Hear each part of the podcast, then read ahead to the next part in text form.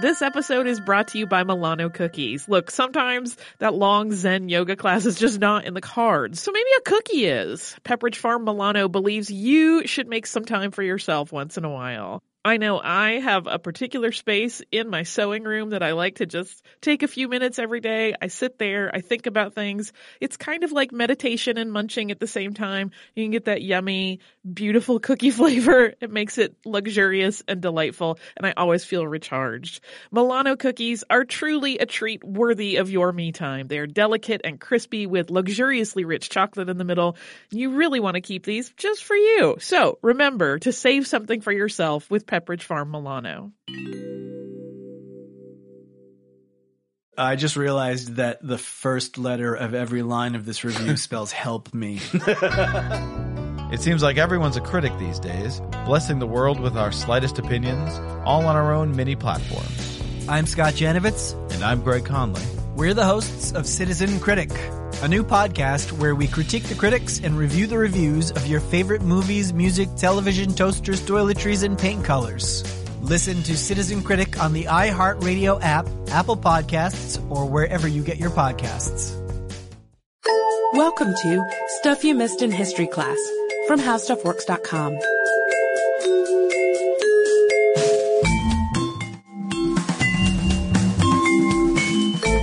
welcome to the podcast. I'm Sarah Dowdy. And I'm Deblina Chakraborty. And today we're going to be doing a listener suggestion. So dance teacher Emily wrote in to suggest that we cover the ballet Russe. And she said she couldn't guarantee us an exhumation. She knows that's one of our favorite topics, as it long has been. But she also said that ma- the material really sold itself. They're great dancers. They're great composers. There's an influential impresario. Plus there are a lot of scandals and mental breakdowns and some pretty salacious performances too. The Afternoon of the Faun. I think that's all I have to say there. If you if you know about dance, if you don't, you can go look that one up on your on your own if you want to. She's not going to get into the details. But what we really got drawn into was the promise of a riot here. We, you know how we love those. On May 29th, 1913, there was a riot during the debut of The Rite of Spring. And this was different from the last artistic riot that we podcasted on. You may remember it, the Astor Place riot. And that one wasn't about the work, which was Macbeth. That Pretty was the work in question. hmm It was about the rivalry, rather, between the two actors, about class conflict and about Anglo-American tensions as well. Yeah, this one though is about the work. It's the premiere. It's about the dance and the music and even the costumes get people enraged. All shockingly and at the time disturbingly different and new to the audience. That was what set them off in the first place. But before we get to the people involved, we're going to be talking about a few of them. The composer, the choreographer, the um, patron of the arts we mentioned. Or before we start talking about the work, just try to imagine a piece of music and a dance that just was so outside of the norm, so outside of what you were used to that it infuriated you to the point of getting out of your plush red seat and screaming at the stage and, and getting really, really upset, yelling and causing a ruckus. I mean, just, just try to get in that mindset before we get going. Yeah, and once you have that going, we'll start off with a little bit of background. So when The Rite of Spring premiered, all indications suggested that it would be a huge hit. First and foremost, it was written by young superstar composer Igor Stravinsky. I'm sure many of you have heard of him. It was choreographed by the beloved dancer Vaslav Nijinsky. And of course, it was staged by the hottest ballet company in Europe at the time, the Ballet Russe a complete smash since Sergei Diaghilev started it five years before this. Yeah, and because he's the man who founded the company and because he brought together the people who were involved in creating the Rite of Spring, it's only fitting we talk about him. I really think that all three of those men we mentioned could be their own podcast subjects. They have very interesting lives, but going to condense it a little because we're talking about the riot, not everybody involved.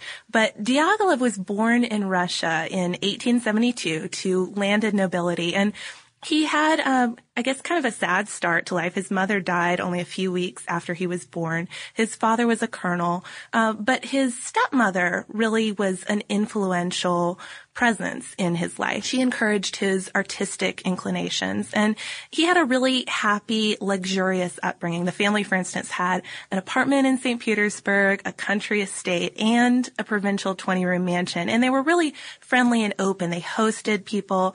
They had folks living with them. I think I I, I saw in one account the either the estate or the 20 room mansion had a an outdoor table, a porch table that seated 50. So you can imagine the kind of upbringing this this man had. Yeah, and his family was really generous, but unfortunately that generosity caught up to them. They went bankrupt and Diaghilev had to support them while studying law. But he also indulged in his artistic side once in a while. He started hanging out with a group of sophisticates he met through his cousin slash boyfriend. Yeah. Not something that Think you think would have a a slash. yeah. So this group made up some of the core members of the eventual Ballet Russe. So after graduation, Diaghilev decided he would become a composer instead of a lawyer. He would follow his dream. Pursue that artistic inclination. And at this time, one of the preeminent Russian composers was Nikolai Rimsky-Korsakov. And classical music fans will know him as one of the five or the mighty handful, a group of young composers who decades earlier had tried to get Russian music back to its roots. They took inspiration from th- things like Russian folklore and fairy tales, and they scored the imperial ballets and operas. Yeah, so Diaghilev got this meeting with uh, Rimsky-Korsakov, who at this point is sort of the godfather of Russian music, and he has his work completely dismissed by this this old master, and he does sort of stick up for himself a little bit. I think he actually is kind of smart. He, I mean, and I mean that in a bad way. He, I think he tells him, "You're going to regret what you said. It's going to be printed in your biography someday, and you'll be so embarrassed, and by then it'll be too late to take it back." So I mean, just imagining this young man saying this to to the master, but he did stop composing. So I guess he took the lesson to heart. Diaghilev decided that was not his career track, probably for the best, because his true talent lay in management. He decided he'd become a patron of the arts, not an artist. Though of course he had to he had to be clever about that because he was not a wealthy man anymore. If you're going to be a patron of the arts and not have your own money, you've got to be resourceful. Yeah, so after a few years of staging artistic exhibitions in Russia and a job at the then bureaucratic Imperial Theater, he took his show on the road.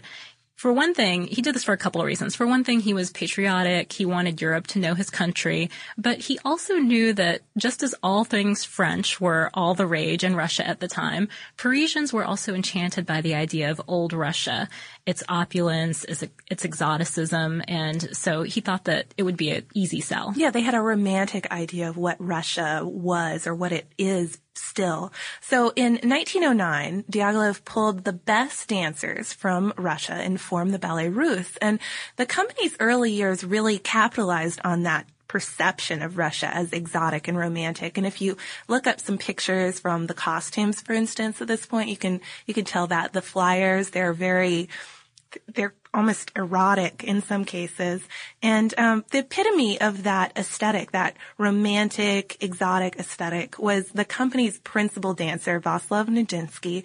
And he eventually became Diaghilev's lover. And Nijinsky was the son of dancers, so he had grown up in this environment. And he was really famous for his leaps, almost like he could fly. So when he debuted in, in Paris and in the rest of Europe, it was unlike anything people had ever seen before. And I mean, the same goes for many of the other dancers in the company, but Nijinsky in particular really stood out. Yeah, and the third member of our trio also came in near the beginning of this whole story of the Ballet Russe. He was also young and also, obviously, Russian, Igor Stravinsky. Now, Stravinsky was the son of a famous operatic bass, and he had grown up just behind the Imperial Theater, so kind of an auspicious place to grow up if you're interested in music, I guess. Yeah. He took piano and music theory, and his house was filled with music. And theater too. But still, when it was time for school, he studied law and philosophy. That seems to be a theme here, the study of law. All but, these would-be lawyers. but while at St. Petersburg University, he showed some of his early works to someone that we have heard of before, the father of a fellow student, none other than Rimsky-Korsakov. So Rimsky-Korsakov gave him a better reaction than he had given to Diaghilev and actually took him on as a private student. So Yeah. the story turned out a little better there for him. Definitely. Well, Stravinsky obviously displayed some more talent at composing, but Rimsky-Korsakov also helped him get some gigs going too. So he started having performances, started having his music performed, and Diaghilev came into the picture in 1909 when he attended one of these performances and uh, heard Stravinsky's music and decided he wanted to commission him him right away for the Ballet Russe summer season. So got some music for that. And then for the 1910 season, he commissioned the Firebird. And I mean, of, of course, this is probably one of the most famous ballets. It's, it's Absolutely. one that's staged by most companies, I think, pretty frequently, right? Oh yeah. Uh, Even my ballet company I was in in Northeast Alabama when I was growing up did a production of the Firebird every year. Were you in the Firebird? No, I wasn't in it. Oh, I was in a Nutcracker though. Okay. Does well, that count? yeah. That's good different composer, completely different ballet. Never mind, moving on. But anyway, this made Stravinsky blow up overnight. And then the next year, it was another hit for him and the Ballet Russe with Petrushka. And in this one, Nijinsky danced the lead. But all the while, while Stravinsky is working on Petrushka, he's also working on something else, something that has a very modern sound, as we're going to learn, but something that's ancient too, certainly has ancient roots. So we're going to have to go back again a little bit to, to explain. Stravinsky also wanted to make something uniquely Russian. He was also patriotic, like Rimsky-Korsakov or Diaghilev, and he really liked fairy tales and Russian legends, especially. So he had grown up summering in a small village called Ustylug, and villagers would still come out and celebrate the harvest and the planting during during his youth. And they'd celebrate with festivals and dances and they would sing songs with their untrained voices and play homemade instruments and really just have a a good time. And it, it produced a very unique sound that sort of captivated Stravinsky. So he wrote The Rite of Spring to try to capture that celebratory chaos even though in the ballet's case, it's not just a harvest festival. It's not, it's not, um, an entirely happy occasion. It's a pagan human sacrifice. Spoiler alert, in case you, you didn't know what happened at the end of the Rite of Spring, we gotta mention it. The chosen one, who is a young maiden, dances herself to death. So it's a disturbing story of, of celebration. Yeah, and to achieve that haphazard, distorted sound of the celebration and to imitate the untrained voices and the homemade instruments, Stravinsky knew he'd have to manipulate the traditional instruments of the orchestra. So he paired them up in odd combos. He would have one group play triplets while the other one played quadruplets. And most memorably, he moved some of the instruments so far outside of their range they became unrecognizable. So those are just a few things he did to achieve that really unique sound. And here's what the Paris audience at the 1913 premiere first heard.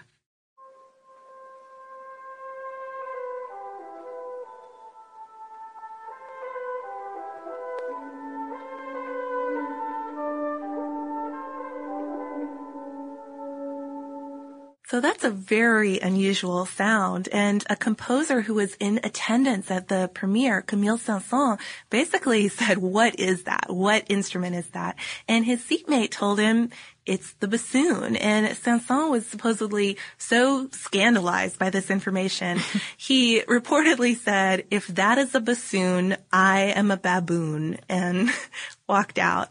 Uh, so he did not like hearing the bassoon played in this eerie, unusual register at all. Well, and that wasn't even the only instrument that people had trouble with. There were some other strange sounding instruments that chimed in as well. There was an English horn, an E flat clarinet, a bass clarinet, and actually a contemporary San Francisco symphony musician has described the sound as a quote jungle, just to give you an idea of what it what the impressions might have been like. So people were hissing, they started to yell, some were cheering. Yeah, a few folks liked it. They they wanted to keep hearing it. Then the first dance tableau opened and the music made a kind of terrifying transition.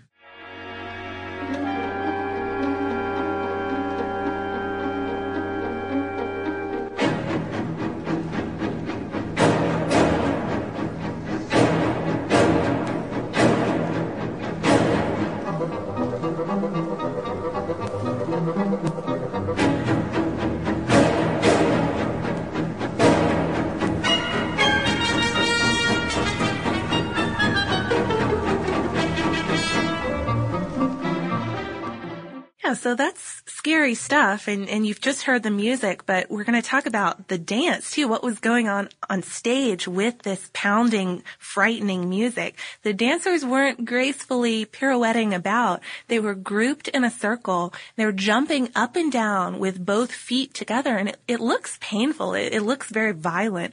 A Nijinsky dancer later recalled, quote, with every leap we landed heavily enough to jar every organ in us. And it, and it looks like that. It, it looks heavy and, and uncomfortable. But because the dancers were also doing this move where they rest their heads on their hands and, and switch hands and, and pitch their heads back and forth, some people started shouting, get them a dentist. So people were, were not only upset by what they were hearing, the strange bassoon noise and, and all of that, but what they were seeing. And a third issue was the costumes. The dancers weren't wearing these scanty, form-fitting costumes that, you know, some people at the time were going to the ballet to see that. they, you know, they wanted to see dancers and, and see the how they classical, moved. the pretty, the you know, the really beautiful costumes. Exactly, the the, the tutu kind of get up. And um, these folks were wearing tunics. They were wearing long fake braids. They had padded lace legs, and and you can look up these costumes as I mentioned, but. Uh, the best way to picture it is almost like buckskins. They're they they don't look graceful. They look very primitive. And people, they hated it. They did not like that aspect of it. Stravinsky panicked at this point and he starts to head backstage. Diaghilev, and for his part, flashes the house lights at this point. trying to calm people down. But the orchestra kept playing, and Diaghilev must have guessed that something like this would go down. He he hadn't mentioned that fear to Stravinsky or Nijinsky at all, but he had told the conductor Pierre Monteux to keep playing no matter what. So so the orchestra just keeps on playing the music, which must have been difficult because there's some crazy rhythms in the Rite of Spring. I, I have to imagine it would be tough to play if, if you couldn't hear what you were playing. But that wasn't the only problem. Yeah, I mean, what about the dancers? They couldn't hear either, and it makes it pretty hard to dance if you can't hear the beat of the music. So Nijinsky got on a chair and leaned out to call off the numbers. He Yeah, was from basically backstage. counting for them, and Stravinsky held his coattails to keep him from falling. He was leaned that far out, and the police were, of course, called in. And uh, there's a really good quote, I think, from Harvard professor Thomas Kelly describing the effect of the music on the audience. He said, "The pagans on stage made pagans of the audience," and it, I mean, we have to wonder who were these people? What this is now a classic piece of music. It's a um, it's a ballet that was certainly influential. Who were the people who just couldn't stand it? And it was long assumed that they were just kind of old fogies. You know, they wanted to see, like we mentioned earlier, the the classic tutu and and the pirouetting. But people didn't go to the ballet russe for that kind of experience anyway. And recently, um, one of the latest biographies on Diaghilev has shaken up that assumption that that these were the old fogies. Said that they were actually the the avant-garde, the people who were at the head of trends, but they felt like this piece of music, this dance just eclipsed even them. They didn't want to get left behind so violently. It They seems. were one upped in edginess. They were. So, of course, the Rite of Spring doesn't sound quite so shocking now, and that's because a lot of later t- 20th century music was influenced by it. PBS actually hosts this great series by the San Francisco Symphony called Keeping Score, and Sarah and I both watched it, and the program calls Stravinsky's score an artistic revolution, something that redefined 20th century music. And one of the sym- symphony's musicians even calls it rock and roll. And I think why it doesn't sound so shocking to us now is because it is very familiar. You, you'll recognize it in later classical music, but in other music forms too. I mean, even if you don't listen to it and think that's rock and roll, I mean, it, it clearly has an effect on, on where music went for the the rest of the century. And it certainly defines Stravinsky's work. I mean, after this, the Firebird might have made, made him blow up overnight, but this defined his career. And he did, of course, go on to enjoy a very long career, probably making this even more impressive that he had something like this so early on. He went on composing in the 50s and 60s. He started composing 12 tone music and he lived until the 1970s. Actually, the recordings we heard were conducted by Stravinsky. Yeah, and this work didn't just influence music, it also influenced choreography as well. Uh, the choreography of Nijinsky here was really influential. It, I mean, if you look at it, it looks like modern dance. That's what I thought when I first read about this well, as well. When you see it, I mean, the costumes, the movements, everything kind of reminds you of that. But because the Rite of Spring was only performed eight times and because Nijinsky had a mental breakdown at age 29 and ended up spending the rest of his life in and out of asylums, the choreography was until recently presumed lost. Yeah, in 1987 though, we have this really interesting sort of forensic dance story. The Joffrey Ballet restored the original choreography and they brought in a dance historian and an art historian and those two drew from reviews and from dancers quotes and from drawings and photos and even from Stravinsky's notes on the stage direction, which had sort of general instructions like there are this many groupings on the stage, but not exactly what they were doing. To, to get that information, they finally found this score with choreographic notes and it was discovered in 1982. And uh, to me, the idea of reconstructing a dance is so, it's almost impossible for me to, to comprehend. Yeah, it's one of those instances where history and art meet so clearly. I think it's it's really fascinating. But when watching the restored ballet, you also get a peek at what the costumes would have looked like in action. They were designed by Nicholas Roerich and they look primitive but also really modern at the same time.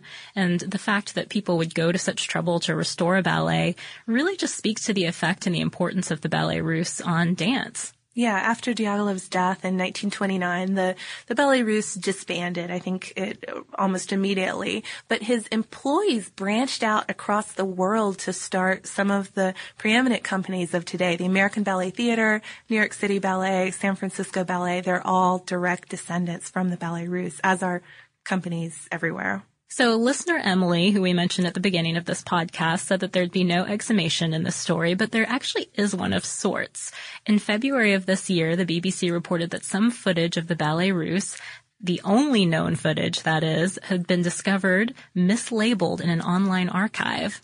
And Diaghilev, I mean, the reason there was no footage before is because he had prohibited filming of the ballet since he didn't think that it could do his movements justice. Yeah. So this so is it's an artistic exhumation. There's no body involved, but some dance. You know, close enough. I'm I was pleased by by discovering this and getting to watch it. It's a rehearsal, so it's it's not it's not the rite of spring. It, it's it is the nice costumes and it looks very proper, but still, it's the ballet russe and it's it's all we got.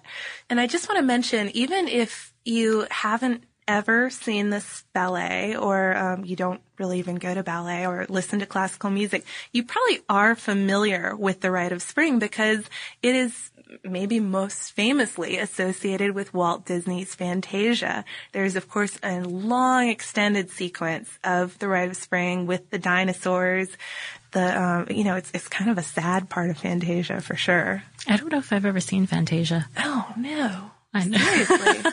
oh. Sarah, look, Sarah looks so shocked right well, now. I'm sure I have like a VHS of it somewhere. If you if you still have a VCR, you I'm can for that. You could look up you could look up this part online. I mean, it's it's not it's not the um, the part that you normally watch with Fantasia, like the dancing hippo or Mickey and the broom, but it's still a pretty pretty memorable scene in Fantasia. All right. Well, I'm going to head to the video store apparently and um, pick up a copy of Fantasia. If anyone has Anything else to add to this podcast? Any stories that we missed? Obviously, as Sarah said, we could have done an individual podcast on any of these characters, so I'm sure there's lots of details of their lives that we haven't covered yet. Maybe we will in the future. Um, or if you have any great performances stories that you want to share with us, because I don't know, I've been to some pretty good ones. I've been to some pretty good ballets, and some, you know, there's some really interesting interpretations. Interesting of, stuff happens at, at theater and ballets for sure. It really does. So give us a give us an email. Yeah. I was about to say give us a call, but you can't call No, us. Just can't send us us. an email at historypodcast at howstuffworks.com or you can look us up on Twitter at Missed in History or on Facebook. Yeah, and I have one last cool fact for you. It's kind of a fun fact. That's why we didn't include it in the body of the podcast. But the final four notes of the bass part in the sacrifice scene, so the very end of the Rite of Spring, coincidentally spell D-E-A-D. So we're going to leave you on that spooky musical note. It's a coincidence. Stravinsky was Russian. He wasn't trying to work English codes into into his composition, but Or still, was he? Or was he? Perhaps we'll never know now. So mull on that for a little bit and. Uh, Check out the blogs while you're at it. We're at www.howstuffworks.com. Be sure to check out our new video podcast, Stuff from the Future. Join HowStuffWorks staff as we explore the most promising and perplexing possibilities of tomorrow. The HowStuffWorks iPhone app has arrived. Download it today on iTunes.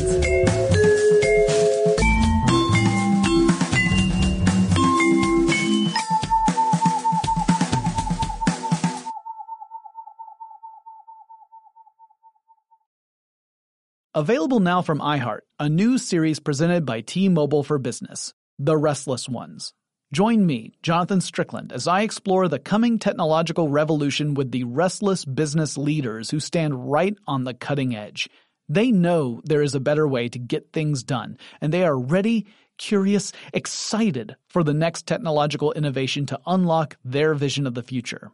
In each episode, we'll learn more from the restless ones themselves and dive deep into how the 5G revolution could enable their teams to thrive. The Restless Ones is now available on the iHeartRadio app or wherever you listen to podcasts. The Only Way is Through, a new podcast in partnership with iHeartRadio and Under Armour. Players, coaches, and athletes will share intimate and personal stories of performing at the highest level. Here is Canadian heptathlete Georgia Ellenwood.